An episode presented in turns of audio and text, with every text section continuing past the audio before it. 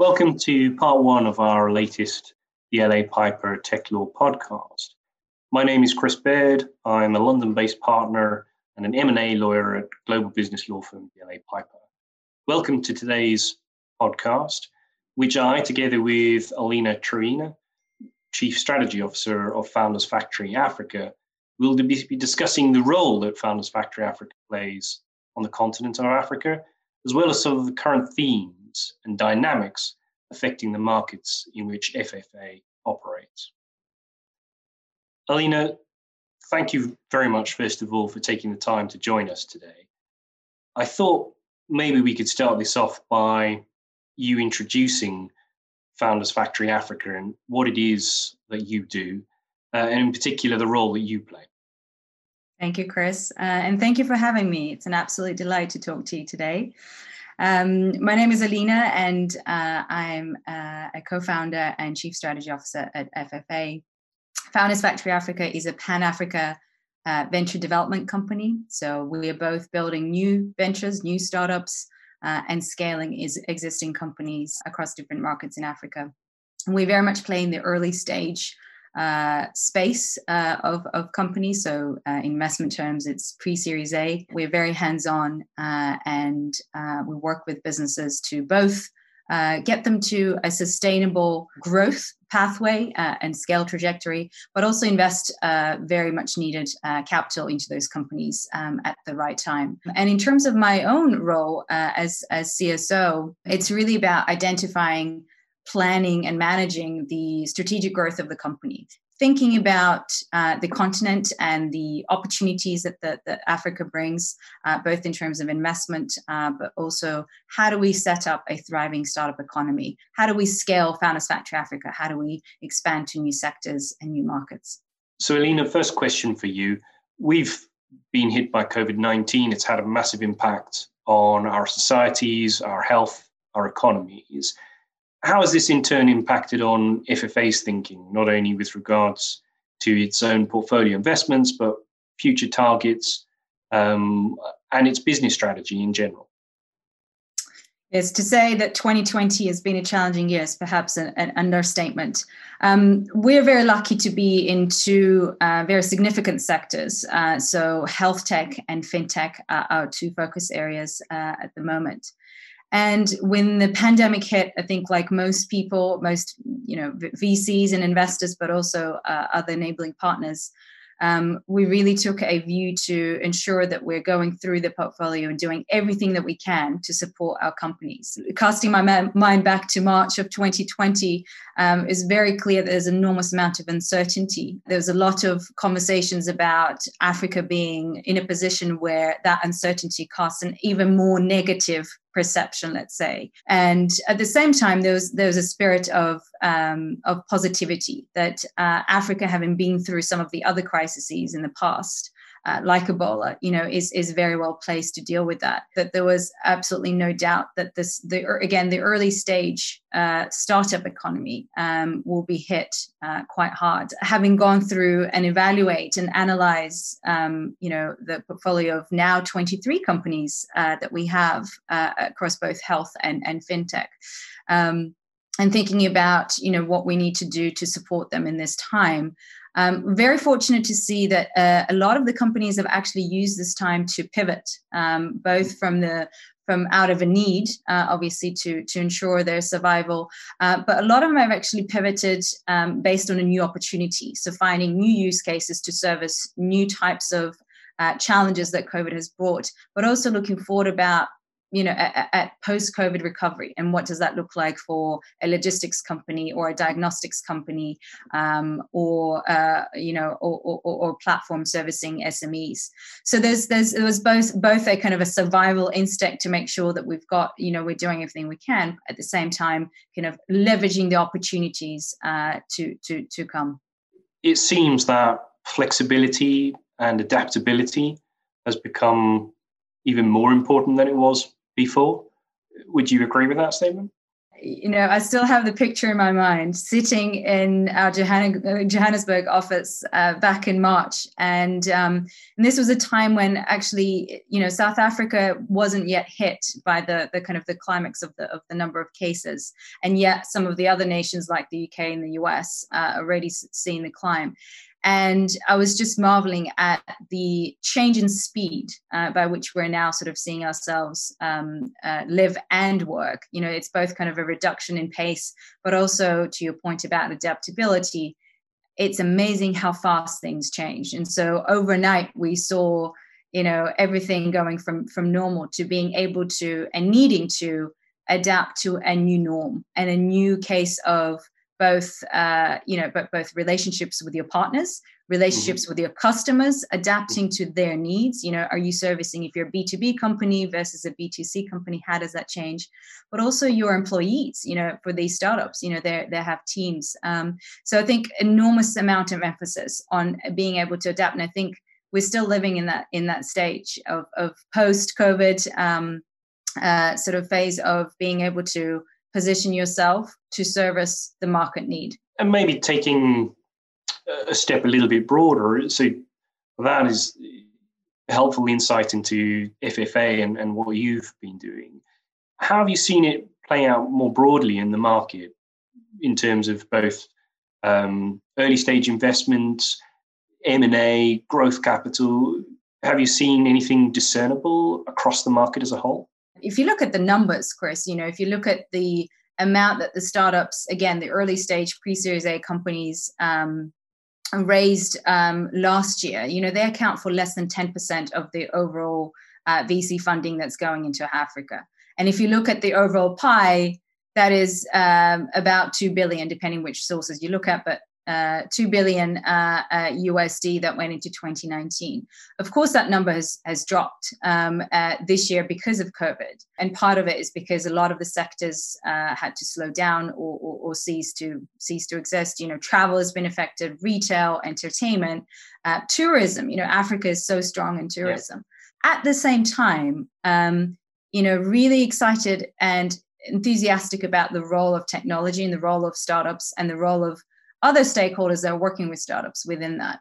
Um, so, you know, from an investment angle, again, um, and the sort of the latest figures show that um, this year, you know, that startups raised uh, a billion, a billion USD. Um, you know, we've seen investors uh, and VCs and angel investors sort of uh, change in uh, in the way that they invest. So, coming up with different instruments, coming up with different timeframes by which they can support these these companies. Startups themselves have seen kind of a, a change in the way that they work together. So we've seen deals like um, you know M&A deals between between startups. You know the the, the MFS African Beyonic uh, back in June is, is a perfect example of that. We're seeing a lot more syndicate funds again, a lot more angel investors coming together. So there's this real drive towards supporting the startup economy because there's a realization that the startup economy is the backbone of Africa. Um, and so that from that perspective, I think there's been enormous shifts in a positive direction. And dare I say, thanks to almost the pandemic that we lived through. Um, you know, casting sort of an eye even more broadly and looking at some of the things that we've seen both in, in, you know in the UK and others, you know we've seen sort of a lot more DFIs uh, coming out and, and and and impact investors. You know immediately there's this inflow of capital around impact uh, uh impact driven or underpinned um, uh, funding that's going towards the businesses in Africa. UK government has set up the the, the Future Fund. Uh, it's a 500 million uh, fund servicing kind of the, the, the venture economy. So I think all of these shifts have really sort of indicated the real um, uh, uh, thirst for making a world a better place despite the pandemic. It feels like adversity in some cases has has drawn the best out of us and has actually produced more activity you mentioned the word pivot and the fact that some of the founders and their businesses are looking to pivot. At FFA, are you similarly having to think about pivoting or changing the way you're approaching either your corporate backers or your founders? Is there anything discernible in terms of the way that you might be pivoting at the moment? Yeah, I could, I could talk about that all day, Chris. Um, uh, definitely. I think that, um, and again, this is just taking um, a view of the uh, quite a quite a number of conversations that I've had with different corporates this year and what they're doing, how they're seeing um, sort of their strategy and their priorities uh, coming out of this year. I think there's a real sort of understanding that in order to remain sort of competitive, and this is from a corporate's perspective, right? Um, you need to be a player in innovation and you need to be participant in, you know, whether it's a startup economy or technology enabled mandate uh, digitization. There's a lot of speak about that. Um, I read just recently, you know, there's a figure put on that um, Africa, if if all African markets adopt kind of a digital technology uh, mandate and prioritize, Africa will see an increase um, uh, will gain something like 300 billion US dollars by 2025, and that's that's a 10% jump in their GDP. So I think there's a general sort of understanding that that technology and um, access and leveraging and and use thereof um, delivers delivers scale. From our side, and this is something that we're thinking about, is we're very much focused on solving the market's challenges, gaps, but also opportunities. You know africa is is is quite diverse. You know it's not just mm-hmm. one big continent. Different uh, different countries have different different gaps you know. And i think when we think about you know the types of sectors that we'd like to expand to um, you know we're very much excited about agriculture education uh, logistics sort of last mile distribution. Um, you know deep tech covers sort of ai and iot i think all of these are certainly spurred and catalyzed by the pandemic. And i think the relationship with you mentioned corporates, you know, yep. uh, is is ever more sort of aligned to to the uh, to the kind of the, the mandate that we have uh, around the continent. But but bottom line is where our focus has and, and, and has always been around creating a thriving early stage thri- uh, thriving economy uh, of businesses because we very much believe that in order to get um, in order to get more scale and more in order to get a, a, a bigger pipeline of companies reaching maturity that we've seen in other emerging markets in the US, yeah. you know, in, in Europe, you need to start from, you know, you need to start from grassroots. You need to see that, you need to see that uh, funnel flowing. And at the moment, a lot of these early stage companies are not actually, um, do not have the support to be able to grow and reach those, uh, reach those uh, stages. It feels like naturally the need for innovation, the need to be at the forefront of tech is key and and you're helping to transition from established corporates to people who are driving that innovation and driving that tech. What are some of the misconceptions you think exist about your industry and, and what you do? And how you're you trying to overcome some of those misconceptions? Do you mean in terms of the sort of investing in in in, in startups or kind of the venture capital world in its in its own right? I guess yeah, convincing corporates to to get involved in early stage, potentially high risk businesses. Um, are there certain things that you always end up asking or having to explain um, when you start out a conversation with a with a corporate? The key word that you mentioned there, rightfully so, is high risk. Mm-hmm. Um, you know, when you look at uh, when you look on, on the one hand, uh, you look at the startups and you look at corporates, and as I sort of alluded to earlier, I think we very much believe that there's enormous value in the two stakeholders collaborating and working closely together.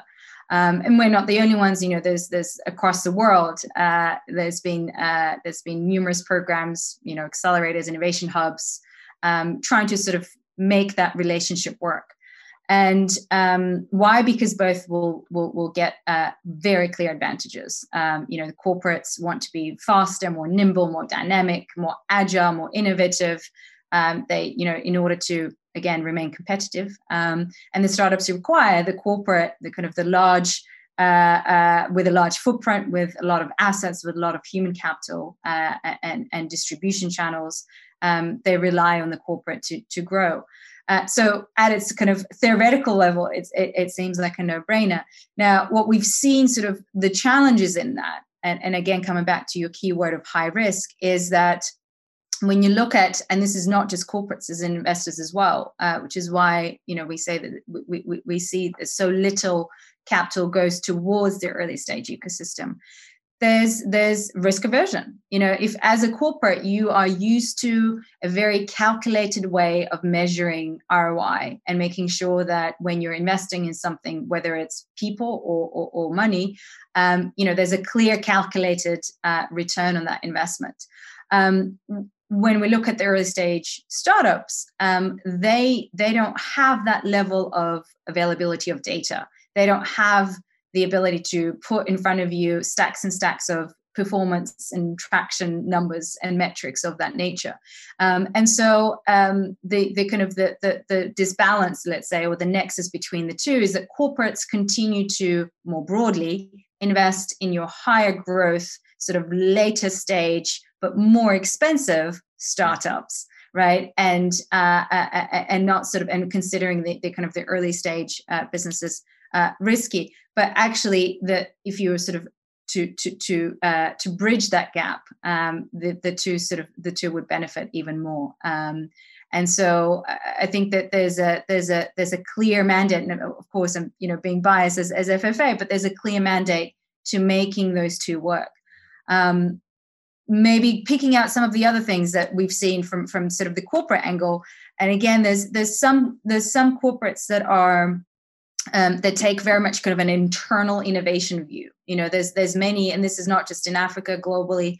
Uh, there's many corporates that are setting up internal innovation hubs or internal sort of innovation arms and and and, and their own sort of um, venture building activities, um, and leveraging sort of the, the the again the resources and the assets that they have. Um, I think there's other corporates that very much kind of take an external view, i.e., partnering with you know venture capital um, arm or um, an, an, accelerator or somebody like ourselves, for example, um, and and very much leverage the external access to uh, the startups that are out there. Um, and then there's of course the kind of the, the, the blend between the two um, the, the the challenges that with those that take a purely internal view is a lot of the time they don't have uh, the necessary sort of access to talent. Uh, the talent within corporates is very different to the talent that's required to build businesses uh, yeah. and you know the entrepreneurs, but also uh, other operational specialized teams. Um, you know, and often enough, this is the second one, is like often enough the incentives that are created by the corporate to spin out a venture, for example, uh, are not aligned to the entrepreneur. Uh, so the corporate has very much this, you know, I need to own this venture from from day one, whereas that doesn't necessarily incentivize the entrepreneur to work uh, on that specific specific venture. So that that's exactly where sort of we try and balance the, the, the two. Alina, thank you for your time today. It's been great speaking to you. To our listeners, please look out for part two of this episode that forms part of our DLA Piper Tech Law podcast series.